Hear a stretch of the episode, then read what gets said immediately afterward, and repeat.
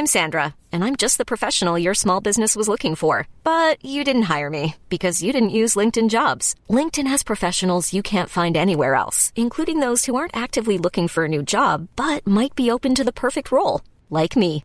In a given month, over 70% of LinkedIn users don't visit other leading job sites. So if you're not looking on LinkedIn, you'll miss out on great candidates like Sandra. Start hiring professionals like a professional. Post your free job on linkedin.com/achieve today.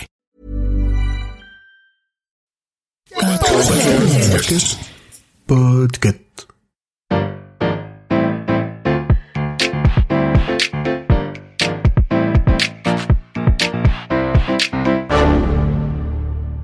Bonjour, vous avez choisi la réponse D, mais d'abord écoutez la question. Aujourd'hui sur la thématique sport, pourquoi le Grand Prix suisse de Formule 1 de 82 n'a pas eu lieu en Suisse? Parce que Le Mans. Je sens le camoulox monter en toi, alors je vais quand même te donner quelques explications. Les courses automobiles ont été et sont toujours une vitrine pour les constructeurs automobiles.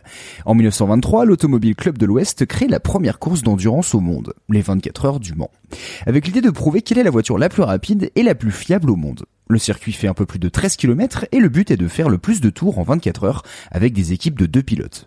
Très vite, cette course s'inscrit dans la légende du sport auto avec deux autres courses que l'on retrouve généralement au palmarès des meilleurs pilotes. Les 500 miles d'Indianapolis, un ovale de 2,5 miles construit en 1911 et qui n'a jamais été modifié depuis, et le Grand Prix de Formule 1 de Monaco, créé en 1929. Mais revenons dans la Sarthe. Dès les premières éditions, les 24 heures du Mans attirent le public et les constructeurs qui se targuent d'avoir remporté la course.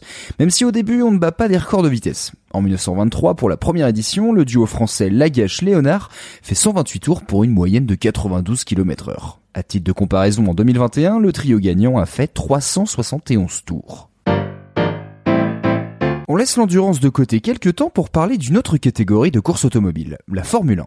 Après la Seconde Guerre mondiale, la FIA, la Fédération internationale de l'automobile, veut créer une catégorie reine pour les sports auto. Les courses de bolide existaient déjà avant, mais là on veut en faire un championnat du monde. Et donc en 1950, à Silverstone en Grande-Bretagne, le premier Grand Prix de Formule 1 de l'histoire est lancé. Il est suivi par six autres courses, celles de Monaco, des États-Unis, de la Belgique, la France, l'Italie et la Suisse. Cette dernière a lieu sur le circuit de Bermgarten, un circuit pour le moins dangereux. Il y a des pavés qui rendent la course glissante les jours de pluie et il traverse une forêt où la lumière éclaire à peine la piste. De nombreux accidents ont lieu et certains coûtent la vie aux pilotes, comme le Suisse Christian Kautz. Puis arrive l'effroyable année 1955. Nous retournons dans la Sarthe où va se produire une catastrophe. Nous sommes au 35e tour des 24 heures du Mans quand la Mercedes de Lovey percute l'Austin Haley de McLean à plus de 200 km heure. Elle s'envole par-dessus les murs de sécurité et part en tonneau dans la foule venue voir la course.